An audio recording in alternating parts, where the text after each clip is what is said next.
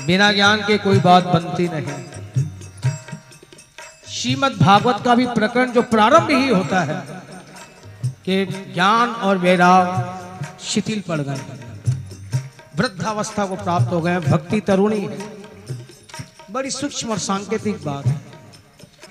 भक्ति पहले भी तरुणी थी, आज भी तरुणी और आगे भी तरुणी रहेगी।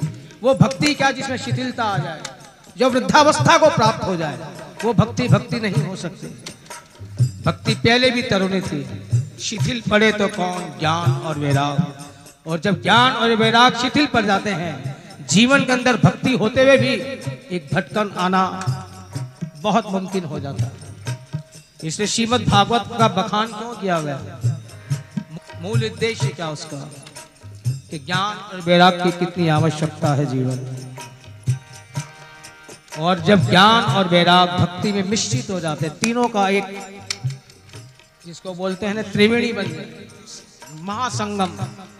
फिर प्रेम की बात हो जाती है। तब कह सकती है सखी, क्यों?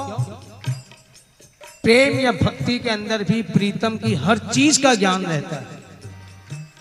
हम केवल जो वेदांतों की बात करते हैं, निर्गुण और निराकार, वो तो ज्ञान है ही। लेकिन प्रीतम की आँख कैसी, नाक कैसी, कान कैसे, इसके बिना कैसे बात बनेगी? ध्यान किसका करेगा? ये सगुण का ज्ञान है।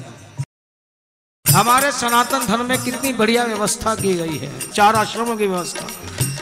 पहला शिक्षा के लिए, दूसरा आश्रम, गृहस्थ आश्रम। तीसरा वानप्रस्थ के, भाई, अब तुम्हारी सब जिम्मेवारियों से मुक्त हो गए हो।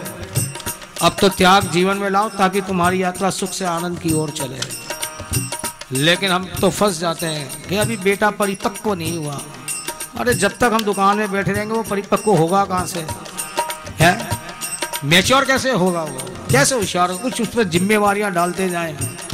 तभी तो मेच्योर होगा और हम अपनी यात्रा आगे बढ़ाएँगे। लेकिन सुख के अंदर इतने फंस गए हैं हम कि यात्रा हमारी शुरुआत ही नहीं हुई।